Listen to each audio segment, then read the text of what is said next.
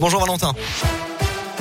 Bonjour Alexis, bonjour à tous. À la une de l'actu, on vote pour le premier tour de l'élection présidentielle 2022. Aujourd'hui, les bureaux de vote ont ouvert ce matin à 8 heures. Le président de la région Auvergne-Rhône-Alpes, Laurent Wauquiez, a fait son devoir de citoyen au Puy-en-Velay, en Haute-Loire. Le maire de Lyon, Grégory Doucet, a déposé lui son bulletin dans un bureau de vote du 8e arrondissement.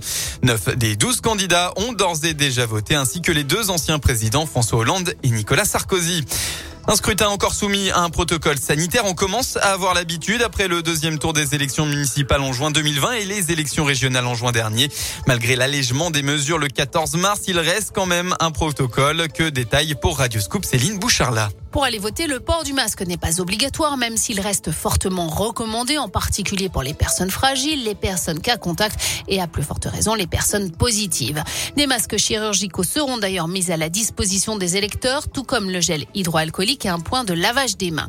Le nombre d'électeurs par bureau de vote n'est pas limité, cependant l'accès pourra être régulé en fonction de l'affluence et l'entrée et la sortie devront être séparés. Le matériel mis à disposition comme les stylos, les urnes et les isoloirs devront être nettoyer régulièrement au cours du scrutin. Le bureau de vote devra également être aéré à raison de 10 minutes toutes les heures.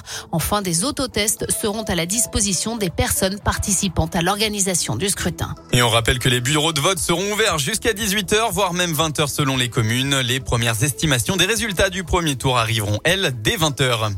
À Lyon, plus de 1600 personnes dans les rues hier pour la marche pour le futur. Plusieurs assos se mobilisaient pour rappeler l'urgence climatique, notamment différents mouvements sociaux, écologiques, féministes et antifascistes se sont donc rassemblés place Jean Massé à 14h. La manifestation s'est terminée place Bellecour. Ils étaient 1600 selon les forces de l'ordre, 3000 selon les organisateurs. À Sainte-Foy-les-Lyons, vendredi dernier, un homme a été passé à tabac dans le quartier des Provinces. La victime a été prise à partie par une dizaine d'individus et a été légèrement blessée. D'après le progrès, la victime était un policier qui était en civil. Il aurait été reconnu comme agent de police par les jeunes qui l'ont frappé. Un suspect de 21 ans a été interpellé. Les autres ont pu prendre la fuite.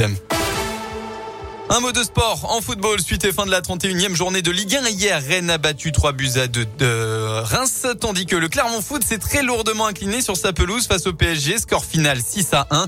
Ce soir, l'OL se déplace à Strasbourg. Un match de haute importance puisque battre le quatrième peut mettre les Lyonnais dans de bonnes conditions pour une remontée folle au classement en fin de saison. Ce sera tout à l'heure Santiago Mendes blessé. Coup d'envoi à 19h.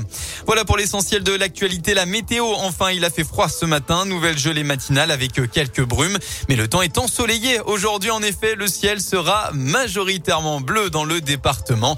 Et puis enfin, côté Mercure, eh bien, vous aurez au maximum de votre après-midi entre 12 et 14 degrés.